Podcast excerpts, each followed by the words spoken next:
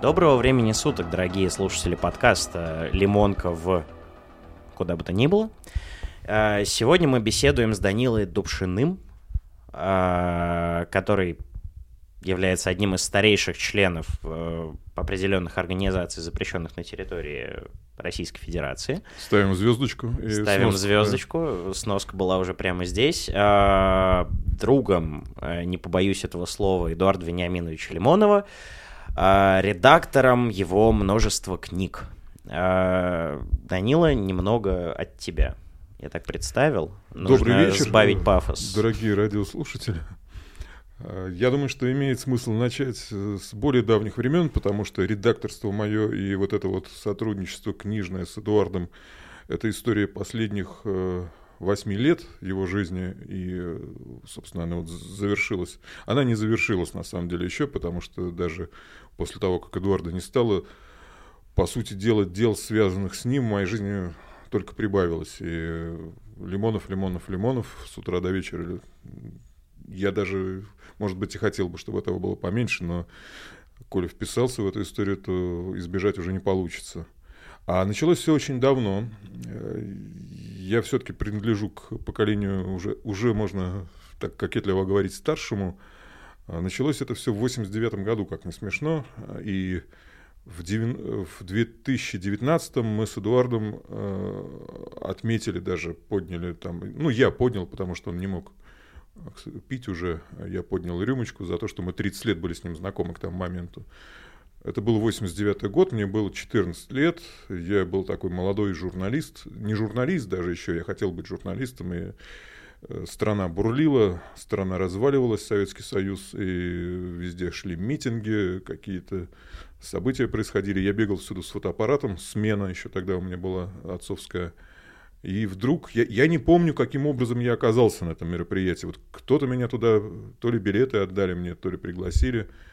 Э, это был декабрь 89 года, и в э, спортивно-концертном комплексе Измайлова проходила встреча с редколлегией газеты «Совершенно секретно». «Совершенно секретно» — это была такая толстая, э, а тогда толстых газет фактически не было, это была, по-моему, одна из первых — здесь mm-hmm. нужна некоторая ремарка. Совершенно секретно, это не то шоу про рептилоидов и тарелки нацистов, о котором вы можете подумать, судя по названию. Это полноценная газета, которая создавалась на деньги ЦК да, КПСС. Ну, вероятно, это я предполагаю, что на деньги э, партии это все создавалось. Делалось это все Юлианом Семеновым, знаменитым э, отцом Штирлица. Он решил издавать такой таблоид, первый в СССР – и в то время были популярны такие, такой формат, как встреча, э, живая встреча офлайн. Онлайна тогда еще не было. А, встреча с редакцией, все устраивали эти встречи, журнал «Огонек», там Невзоров гастролировал по ДК всяким, и вот Юлиан Семенов, но у него было больше возможностей, он снимал спортивно-концертные залы там на несколько десятков тысяч, или, ну, ну я думаю, тысяч пять там точно было зрителей. А, и Юлиан Семенов, э, каким-то образом э, проникся большой симпатией к Эдуарду Лимонову, э, прочел, видимо, его книги. Ну, так как он человек был все-таки человек мира, он ездил э, по миру и читал все, что выходило совершенно свободно, то есть он не был замкнут в информационном коконе СССР. И вот, насколько я знаю, где-то года с 88-го он стал пытаться привести Эдуарда сюда. И в декабре 89-го у него это получилось. В смысле, привести сюда это в Россию? В, в Советский Союз тогда еще даже. А Лимонов, как известно, уехал из Советского Союза в 74... джинсы, да. в 74 году. Джинсы он шил здесь, кстати. Джинсы он там не шил уже. Джинсы он шил в Москве, и до сих пор я периодически встречаю всяких э, великих старичков, которые говорят, а вот у меня были джинсы, которые Эдик шил. Из э, известных имен там Эрнст Неизвестный ходил в его джинсах, Булата Куджава, там, и там те, кого я встречаю, это какие-нибудь старые художники, э, книжные графики, вот они говорят, вот, вот тут у меня, вот у меня даже книжка есть, вот Эдик мне машинописную подарил, иногда даже что-то там перепадает в качестве подарков от них. А, и вернемся просто к этому вечеру. Это был 89 год, и он прилетел по приглашению Юлиана Семенова первый раз за, получается, за 15 лет. Он не был на родине, И вот первые его шаги, его сразу из Шереметьево посадили в машину и повезли выступать вот э, в этот спортивно-концертный комплекс Измайлова. А дело в том, что э, формат мероприятия был такой. Сидели э, члены редколлегии, совершенно секретно, это Юлиан Семенов, известный журналист Евгений Юрьевич Додолев, который до сих пор весьма активен и популярен. Он медиа-идеологом себя называет сейчас. А, и какие-то яркие персонажи, которые сотрудничали с редакцией. Тельман Глян, тогда дико популярный следователь, который вел дела о коррупции. Там никакому Навальному сейчас близко не снилась такая а, известность на антикоррупционной теме. Он там э, фигачил там высших чиновников партии, узбекское дело там и так далее а, какие-то... Э, кстати, акцент был почему-то вот на криминальную тему в основном. Там были следователи, которые расследовали дела маньяков, и я помню, что стоял огромный экран на сцене, на которой перед многотысячной аудиторией без малейших купюр транслировались кадры, снятые маньяком на кинокамеру, где он убивает детей. То есть это чудовищно было. И, видимо, только в те годы такая, такой беспредел был возможен публичный.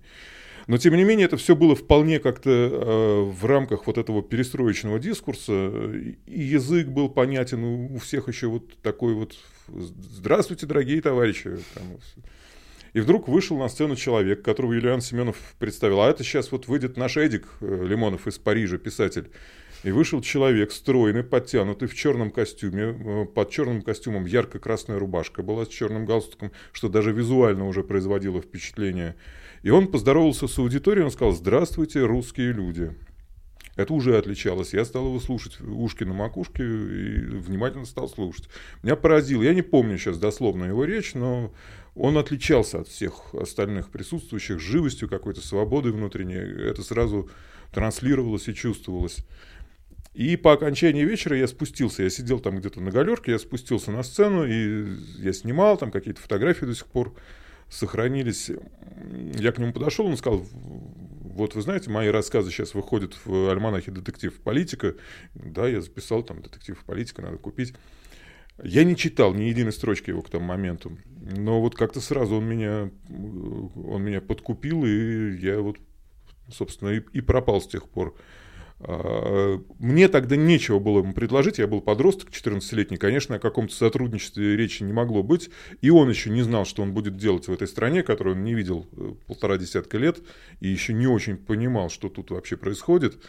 А, но вот следующие три года стали выходить его рассказы, в журнале «Юность», я помню, была публикация, потом стали выходить книги, которые печатал такой был замечательный человек Александр Шаталов, он Э, в издательстве «Глагол» собственном э, опубликовал основной корпус романов, там, начиная с «Это я, Эдичка», э, затем Харьковскую трилогию, потом вот знаменитую книгу публицистическую «Дисциплинарный санаторий». Она вышла, по-моему, под «Исчезновение варваров» по одноименному рассказу называлась. А я это все скупал, это, причем я помню, что Эдичка, например, вот глагольское первое издание – оно продавалось с рук э, не в магазинах, оно продавалось с рук в подземных переходах вместе с э, порнографической газетой еще. Как прям самый настоящий сам издат, э, запрещен. Тогда была вот такая вот странная, уже не было сам издата, но был, были вот такие кооперативные книжки, это все в переходах за 10, по-моему, рублей, какие-то странные личности там с бегающими глазами это все Пальто, продавали. шляпа. Да-да-да. Вот, и потом вот э, остальные книжки подоспели, я этим всем пропитывался и как бы понимал, что, ну, черт побери, этот человек пишет э, фактически так, как я бы хотел писать сам, а у меня были амбиции уже к тому времени какие-то писательские. И потом э, параллельно происходили страшные перемены в стране, то есть, собственно, 91 год развалился Советский Союз, август 91 года вот этот так называемый путч, когда... Ты упоминал, что был среди защитников Белого дома. Это позже, это 93-й, это октябрь 93-го, и к к этому моменту просто, ну, я не буду сейчас э, пересказывать общеизвестный ход истории, это не имеет смысла время тратить на это, но действительно, в октябре 93 -го года я уже, и я подрос немножко, то есть мне уже лет побольше было, и события сами к этому подвигали, то есть уже было понятно с собственными политическими взглядами все, с тем, кто наши, кто не наши. И вот, ну, как мог, я участвовал. Конечно, никакого оружия в руках не держал. Ни по малолетству, ни по отсутствию выучки нужной. То есть фактически мы таким мясом были, которое в случае чего могло быть подставлено под гусеницы. Но вот Бог уберег. Я не был в Останкино, где был Лимонов. То есть, собственно, его участие в событиях закончилось 3 октября вечером, э, когда был расстрел людей в Останкино. Там... Да, у Лимонова об этом есть достаточно большой пассаж. Я уже не помню в какой книге, но он рассказывал, что они стояли около здания, и по людям внезапно начали стрелять, и он укатился за какой-то бордюр, там, балюстраду. Бордюр, да. да, и в итоге спасся. А множество людей там полегло, и к этому моменту об этом совершенно не говорят. Да, совершенно верно. И там у него есть очень яркая деталь, как он увидел в какой-то момент, как по рукаву у него ползет красная точка лазерного прицела, она да. задержалась на нем, потом переползла на соседа, и там, по-моему, человек был убит. Ну, это, опять-таки, нет смысла сейчас в нашем формате этого касаться, но это, в общем-то, это инициатический момент, потому что э, я был 3 октября, э, когда был прорыв милицейских кордонов на Крымском мосту, на, э, по дороге к Белому дому, и вот вечер для меня закончился у Белого дома, я попытался влезть в грузовик, который там собирали народ ехать в Останкино, а какой-то дядечка, как мне тогда казалось, пожилой, я думаю, там лет 30 ему было с чем-то, он мне сказал, ты куда лезешь? Я говорю, в Останкино. Тебе там не хватало, иди отсюда. Ну, я и пошел, да. Я вернулся домой в тот вечер, э, а утром я уже увидел, э, тогда CNN, по-моему, все транслировал, который по российским каналам шло. Я увидел, что там происходит э, буквально в 7 утра, и собрался и поехал туда. И, как ни странно, Э, не было никакого цепления, то есть ты мог совершенно спокойно из абсолютно тихого спального района за 45 минут оказаться в зоне боевых действий. Вот. Ну и там дальше была какая-то беготня, я еще с фотоаппаратом был, снимал это все до вечера. Бог уберег, то есть э, как-то я очень счастливо оделся, хотя, ну даже если по фотографиям смотреть, то, в общем, я много всего повидал в тот день. И это была вот своего рода инициация, то есть э, дальше я стал искать э, своих, э, вот, людей, к которым можно примкнуть. И 1 мая 1994 года, через полгода после событий, была грандиозная демонстрация первомайская, когда от Октябрьской Калужской площади несколько, ну я думаю, 10 тысяч человек там было точно – вот такая колонна самых разных сил. Там были и монархисты, и коммунисты, и, и будущие нацболы в каком-то мизерном количестве. И вот эта вся лава людей прошла через всю Москву э, к смотровой площадке Лужников. И где-то вот на середине этого пути... А у меня там была такая своя тусовочка там с правыми ребятами – но они э, считали, что я их бросил, потому что я увидел Лимонова с Егором Летовым, примкнул к ним, и, собственно, вот после этого уже мы и не расставались долгие годы. Э, и вот это все дошло до смотровой площадки, там Егор выступил, пел, э, сохранились видеокадры. Это, конечно, было очень сильно и эмоционально, и эстетически. Вот. Там мы уже с Лимоновым менялись телефонами. Он сказал, что вот он хочет создать организацию – а никого не было тогда. Вот, собственно, тогда был Летов, а, Дугин, Лимонов, и у Лимонова был адъютант Тарас Рабко, замечательный совершенно молодой человек, и ученик Дугина Андрей Васильевич Карагодин, полиглот и умница. Вот следующим я к этой вот компании прибился. А, потом там была история, когда уже это был май, а вот где-то в июле Школа, где я учился, это я вот какой-то, по-моему, то ли 10 класс был, то ли только выпустились. Э, это была гуманитарно-методологическая школа, и вот люди, которые ее организовывали, устраивали такие выездные семинары. И в том числе вот в том году они в Вятке проводили под Вяткой, город э, Вятка, он же Киров, где Никиту Белых судили губернатора потом. И вот какой-то был семинар по проблемам молодежи, что-то такое очень общее название. И я говорю, позвонил Лимонову, говорю, Эдуард Вениаминович, а вы не хотите вот принять участие? Да, конечно. Тут, я... тут никто не знает, что такое молодежь. Ник- никто не знает, нужно ваше веское слово, чтобы вы дали определение. Он хотел искать э, политических солдат. Он думал, что он там найдет себе какой-то актив. В результате, ну, результатом было то, что я вот примкнул уже окончательно. Больше тех людей, которые там были, никого он не набрал, но тем не менее это вот э, был момент сближения, то есть мы провели две недели, это было на базе такого то ли пионерского лагеря, то ли дома отдыха, и мы жили там в палатах, и потом лет через э, восемь он мне подписал книжку, одну из книг, э, совершенно уникальный автограф, ну, вы представляете, Лимонов 43-го года рождения, я 74-го. И э, автограф гласит «Другу моего детства от соседа по койке в пионерском лагере». ну, это было. Вот. А потом началась уже партия, э, какие-то э, организационные шаги. Где-то к зиме 95 -го года мы получили помещение на второй Фрудинской, вот этот знаменитый подвал. Классический первый бункер. Первый бункер в ноябре 94-го еще вышла «Лимонка», которая с первого номера сотрудничала э, как член редколлегии, а со второго номера уже как автор, там мои материалы были.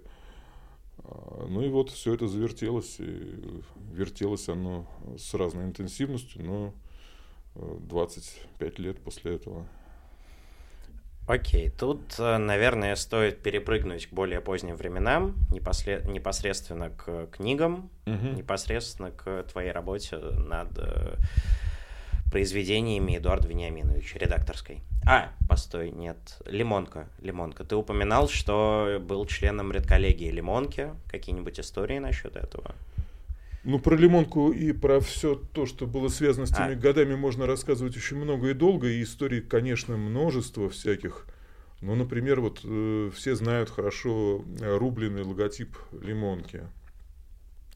А э, были варианты, например, был вариант волнистого начертания лимонка, вот такой прыгающий шрифт. Это под третью волну какую-то или... Да, я даже не знаю, Просто чем он был вызван, это скорее какие-то флуктуации... То есть дизайн выбирался созна... Сознание прямо... художника, да. Э, Причем я, по-моему, делал логотип, такой замечательный совершенно художник. Э, как минимум он придумал вот известную символику с красным фоном, белым кругом и определенным символом в этом круге. Это было все еще на задней обложке вот того упомянутого уже мной сборника «Исчезновение варваров». А, вот он, э, это его э, фантазия плод, и, собственно, вот он подарил такую символику, которая потом стала широко известна и запрещена, в конце концов. Вот. Э, много всего было, и первые демонстрации, я хорошо помню. Я снимал, я, так как я фотограф еще, э, я все это снимал, сохранился достаточно большой архив э, фотоснимков. Э. Ну и вот опять же, как в жизни бывает, то есть какие-то и бытовые обстоятельства, и, собственно, внутренние ритмы, ты то приближаешься, то отдаляешься. То есть, скажем, там году, году к 99-му там, от партийной деятельности я Э, достаточно сильно отошел, но сохранились личные отношения, просто уже такие вот товарищеские с Эдуардом. Я никогда не называл его на «ты», хотя он однажды предложил. Э, на «ты» его звал Тарас Рабко, например, мой сверстник, но вот он его звал Эдуард «ты». А, Лимонов в какой-то момент говорит, давай что ты там на вы, э, давай на ты. Я два дня продержался. Э, у меня язык просто не поворачивался. Я его звал без отчества, Эдуард, но на вы всегда. И вот до последних дней это сохранилось. Э, вот. Ну и потом была известная хорошо история с его попаданием в места не столь отдаленные, с следствием долгим, с судом в Саратове, с приговором вот я в то время э, как бы держал руку на пульсе, что называется. У нас были каналы связи определенные, и были определенные задачи у меня, э, не в публичном поле лежащие. Э, ну вот, собственно, вот в 2003 году он вышел. Я встречал его на Павелецком вокзале. Есть даже фотографии, я недавно увидел в «Коммерсанте». Оказывается, кто-то снимал со стороны, где мы с ним обнимаемся на перроне. А потом началась история, когда партия стала контактировать с либералами, это меня немножко так отдалило, охладило. Опять же, мы продолжали иногда общаться, там я приходил в гости, но у Лимонова была такая особенность, и мы это даже с ним проговаривали. Ему сложно было поддерживать отношения с людьми, с которыми у него нет общих дел. То есть обязательно предполагалась какая-то совместная деятельность. И если этого нет, то это все очень банализируется. То есть ты просто там приходишь, садишься, начинаешь там выпивать что-то, и ну о чем могут быть разговоры? А вот помнишь этого, да, вот он стал там зам директора завода, а этот уже умер, да, а вот, вот там Маша вышла замуж, и дети есть, есть. Ну вот это банально, это неинтересно, это можно один раз, два раза съездить так, ну, и, ну и как бы все. Вот. А нужна какая-то совместная интеллектуальная деятельность, практическая, политическая, какая угодно. И вот такой вариант... Я так понимаю, что он, он даже искал что-то, что могло бы вот нас э, с ним сконтактировать, потому что он мне предлагал, например, написать книгу про приморских партизан, там была история. Я, я отказался, потому что это не моя тема, я не Сухарада и Я его не, зна- не друзья, знал ни да. Сухараду, ни его друзей, и более того, я не вполне восторженно к этой всей эпопее отношусь. Э, Вот. А он хотел, чтобы это был такой панегирик апо- апокрифический о них. Вот. Я эту идею отверг. Э, Он искал дальше какие-то формы сотрудничества, и потом э, я помню, что мы пришли к нему в 2012 году в гости на Ленинский проспект с его и моим общим другом, французом, писателем и переводчиком Тьерри Мариньяком. Это человек, которого Лимонов знает с 80-х годов. Он как бы в поколении между мной и Лимоновым. Э, Как, как такой старший брат мой и младший его. А, И вот тогда он мне предложил просто сотрудничать уже на предмет подготовки книг. Ну, он знал там, что я могу, э, потому что, ну, все-таки там не, не один десяток текстов моих он читал в Лимонке. Он мои стихи, в общем-то, одобрительно воспринимал. И я горжусь тем, что два раза в живом журнале он меня назвал поэтом. Я это использую обязательно когда-нибудь в своем резюме. Вот. э, Началось это, я сейчас пытаюсь вспомнить, с какой книги. То ли с книги «Дед», то ли, с, э, то ли апологию Чукчи тогда. Вот что из них? Это проще посмотреть просто по датам выхода книг. Сейчас в голове не держу этого. Э, Собственно, он э, делал рукопись, он же писал от руки. Э, Он писал от руки все художественные тексты свои. Компьютер он освоил где-то там к середине дву- э, 2000-х э, годов, но на компьютере он мог писать письма, а у него была колоссальная корреспонденция. Например, вот все наше общение последних 15 или э, 13 лет, это общение через email. Он очень не любил телефон в последние годы. И даже по каким-то самым ничтожным поводам, там, я к вам завтра зайду, да, заходи в 16 часов, следующее письмо, купи, пожалуйста, по дороге колбасы. Это все вот то, что обыч- обычно мы обсуждаем по телефону, это все он писал. И я ему, соответственно, отвечал письменно тоже. И э, когда его не стало, я посмотрел, э, моя переписка с ним самая объемная из всех переписок, которые у меня есть с кем бы то ни было, это 4424 письма туда-обратно. То есть вот половина из них моя, половина его. А, Вот. И он, э, я просто вернусь к тому, с чего я оттолкнулся. Он э, на компьютере писал письма, на компьютере он писал статьи, э, собственно, за счет которых он жил. Он жил на гонорары от журналистики в основном. Потому что книжные гонорары сейчас не так высоки в России. Это не, не то, что может прокормить. А, И статьи он писал очень смешно. Он тоже их, э, он открывал э, свой почтовый ящик на Яндексе, открывал письмо и в теле письма начинал э, писать статью набело сразу. Периодически у него вис, там зависал браузер или компьютер, это все рушилось, он чертыхался, открывал снова, начинал писать заново. Я ему множество раз пытался, пытался его научить пользоваться текстовым редактором, но, к сожалению, вот он не захотел просто лишнее лишними познаниями отягощать самого себя, и вот продолжал до последнего дня писать именно так. А книги все делались исключительно от руки. И поэтические сборники, и э, публицистика, и романы, которых он, как он говорил, не писал последние годы, но все-таки там несколько вещей близких к романам есть. Вот, и, ну, технически я могу рассказать, как это было. Он мне отдавал рукопись, э, которая разной степени разборчивости была. Я и я там свою жену еще напрягала, она набирала это все. Потом мы с ним э, делали первую вычетку, потом вторую, обсуждали. По-разному э, на разных книгах складывалось. То есть в каких-то я принимал участие и как Э, ну, какой-то его э, помощник, э, я собирал материал для фактологический для текстов. Это вот в частности больше всего в цикле книга, книги мертвых. Это некрология о людях, которые, которых он знал. И даже мы шутили, я, у нас в ходу вообще были такие циничные шуточки. Мы старались казаться циниками и я говорил, что, Эдуард, я работаю хороном для вас, я переправляю вам сведения об умерших ваших друзьях. Э, и вот я там открывал, допустим, интернет, видел, что на 72 году жизни умер в Париже там писатель такой-то. Я вспоминал, что Лимонов с ним дружил в 60-е, я об этом знал. Писал ему, вот умер еще один. Он говорил, о, отлично, еще 20 страниц есть новую книгу. Но это, конечно, был напускной цинизм, потому что он очень, он очень э, переживал даже по поводу людей, которых он не видел многие десятки лет, и в нем была сентиментальность, и даже если он с человеком потом разошелся на каких-то э, конфликтах или просто судьба развела, все равно вот то, что их связывало, он очень с большой нежностью к этому относился и э, просто в бытовых разговорах часто возвращался, рассказывал мне об этих людях. Э, так что не был он, в общем-то, таким демоном, которым часто хотел казаться. Это был очень чуткий человек к людям.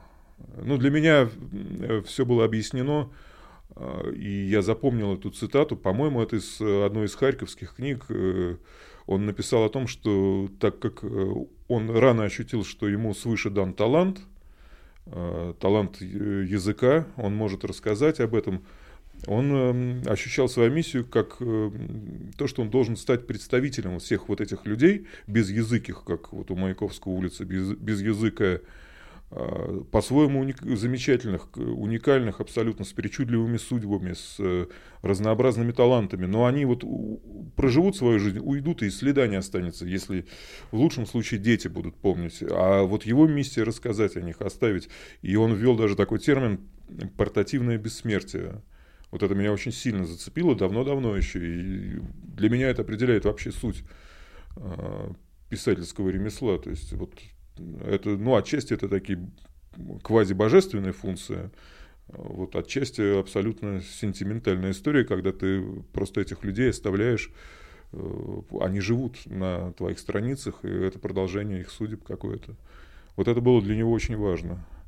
Вот, и с книгами мертвых было вот это сотрудничество тесное. Потом ну, чем дальше, тем это все углублялось, то есть мы как-то узнавали друг друга лучше, лучше, лучше, хотя это все длилось э, три десятка лет, получается, но даже в последние годы мы как-то открывались в чем-то друг другу, и э, вопрос доверия всегда очень для него был острый. Э, то есть не так много было людей, которым он доверял в своей жизни. Я не знаю, оправданно или нет, но мне он доверял по каким-то своим причинам. И вот Последние годы я даже с автором ухитрился его стать в двух книгах. Это книга Седого, граф, э, Седого графа «Сын побочный». Это книга, где он исследует... Э, Свое генеалогическое древо. Да, и... находит себе происхождение от очень интересного рода дворянского, воинского. Э, собственно, там я написал несколько кусков достаточно больших. Они, ну, там, по-моему, это атрибутировано, что это мой текст. Я нашел его дядю. А, то есть э, даже в ранних книгах у него об этом упоминается, о том, что старший брат отца, дядя Юра, а, на которого, как э, Эдику в детстве говорили, он был очень похож, а, в семье считали, что он пропал без вести на войне, что он ушел на фронт и в первом же бою э, либо погиб, либо вообще неизвестно, что с ним сталось. А когда уже в наше десятилетие появился доступ к базам данных, и в том числе базам данных по военнопленным немецким, я искал там своих каких-то э, родственников.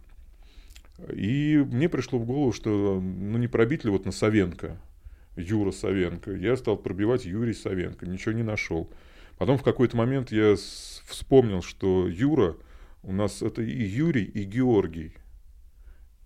Да, Георгий очень э, Георгиев множественное имя. Георгиев тоже и Гошей, называют Егор, Егорами, Юра. Юрами. И я да. вот просто помню, как я ввел в это окошечко Георгий Савенко, и абсолютное тут же попадание оказалось. Год рождения, э, место рождения, там, Бобров Воронежской губернии, там все. Вот оказалось, что у него трагическая судьба, он попал, видимо, действительно, вот в первые же дни пребывания на фронте он попал в плен, молодой парень, 20, 21 э, год, по-моему. И дальше такая печальная одиссея по немецким лагерям. И, и совершенно мистическое совпадение за день до рождения Эдуарда Лимонова, которое случилось, как мы знаем, 22 февраля 1943 года. Вот в ночь с 20 февраля на 21 1943 года в немецком лагере на территории, по-моему, Австрии вот его дядя Юра Савенко умирает от менингита, тифа. Немцы очень дотошно фиксировали там причины смерти, отпечаток пальца, есть эти карточки. Вот, и я нашел моего дядю, э, принес эти сведения. Я помню, что в первый момент ему это все не понравилось, э, потому что одно дело считать, что твой э, близкий родственник погиб на войне, а другое дело пленный, это как-то вот э, статус жертвы. Но он очень быстро, я просто видел, как в нем внутренняя такая борьба происходит. За 10 минут он с этим справился, и он понял, что это э, совершенно трагическая история, и э, ничего унижающего дяди Юру в ней нет, а только какие-то элементы э, святости в этом даже есть. Вот. И, собственно, вот куски о дяде Юрии я написал в эту книгу, об этих поисках, нашел фотографию даже могилы, братской, где он похоронен. А потом была следующая книга, это последняя книга мертвых, пятая, где э, была глава про жену. Тут все, видите, цепляется одно за другое.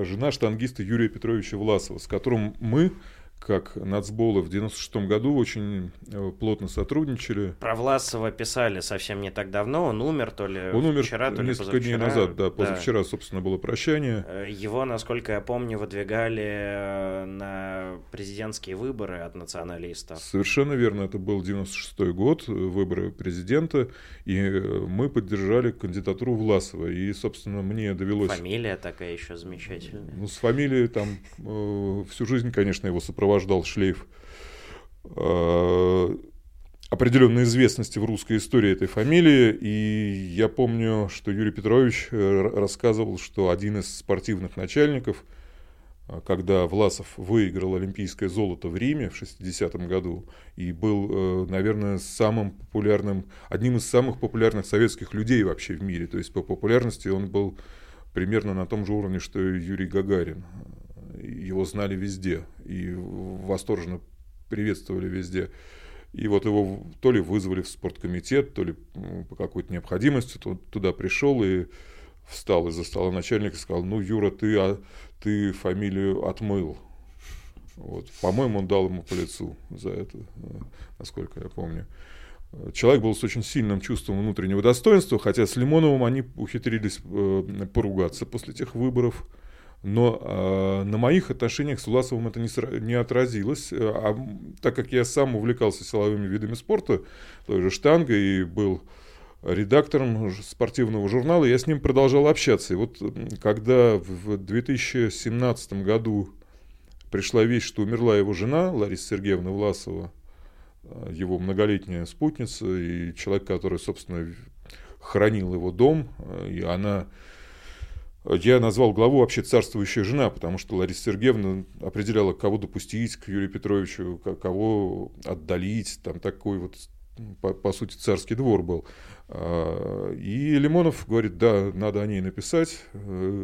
А через два дня мне пишет, слушай, ты же лучше их знал, напиши ты главу. Вот и, собственно, я написал. И вот это такой наш, наш случай соавторства с Эдуардом – в его книге есть моя главка, которая отдельно, и, собственно, он там потом написал ее соавтору, что мне, конечно, очень льстило и, и льстит, и я буду это помнить всю, всю жизнь. Вот, Тоже момент, который стоит включить Ну, в резюме. Да, это я хвастаюсь, конечно. В любую, каждую секунду и при любых условиях. Ну и напоследок у нас, кажется, не настолько много времени остается. Все-таки стрим скоро и всякое такое. Про женщин, Эдуарда, насколько я помню, ты хотел рассказать. Про тех, с кем ты был хорошо знаком. Ну, э, про чужих женщин, конечно, рассказывать н- Но- неблагодарная история, но... Не в таком э, формате. Ну, я знал неплохо Наташу Медведеву, э, Лизу Близе. Это следующая его гражданская жена после Медведевой была наша сверстница. Э, С Лизой Близе была история такая... э, Это девушка, с которой он познакомился в конце 95 года, когда расстался с Медведевой.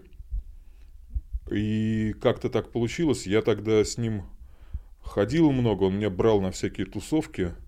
И вот в том числе, когда была их вторая встреча, я с ним был вместе, и Ализа пришла с подругой, э, Аней ее звали. Я помню, что Лимонов, видимо, он уже был влюблен, он у- ухлёстывал за Лиза, а я, значит, э, внимание уделял ее подруге. Потом мы, по-моему, это был кинотеатр Москва, какая-то тусовка с двойниками известных э, людей, там Сталин ходил, там Николай II, там эти барышни. Все мы помним прекрасный Вот. фильм «Корабль двойников». Вот, вот, вот, вот, это все вот э, воплоти было там. Впечатляюще. И, по-моему, живой Владимир Но Вольфович. это была популярная движуха же на Да, тот да, да, момент, это и все перетекало там с- Вольфович с, с- участвовал. с корабля да. на бал там, и, и обратно.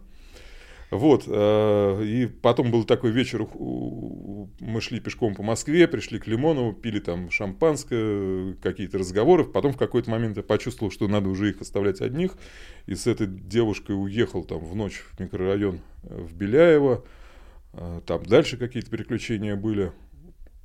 Вот, а с Лизой э, он стал жить, и они прожили, по-моему, три года вместе.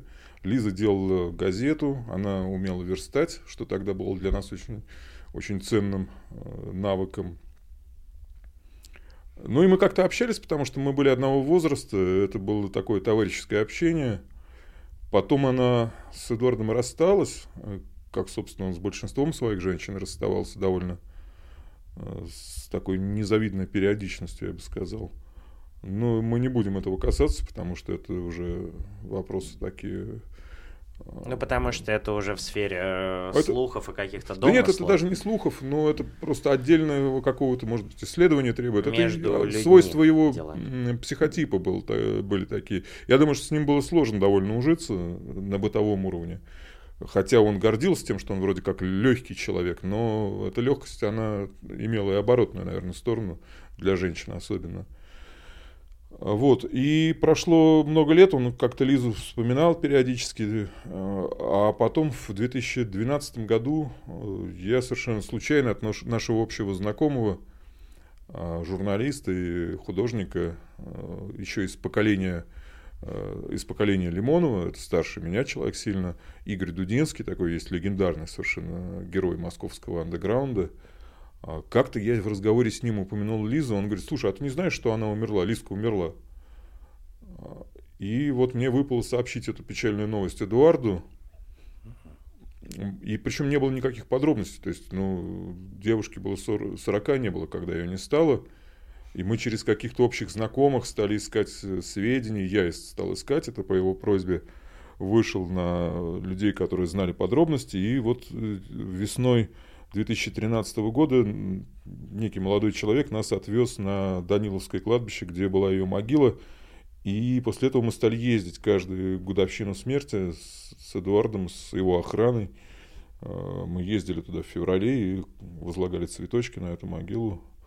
И, собственно, вот только в последний год, в феврале 20-го, он не смог, потому что он уже э, ужасно себя чувствовал, не было сил, и мы собирались, но в последний момент он мне написал, что не получится.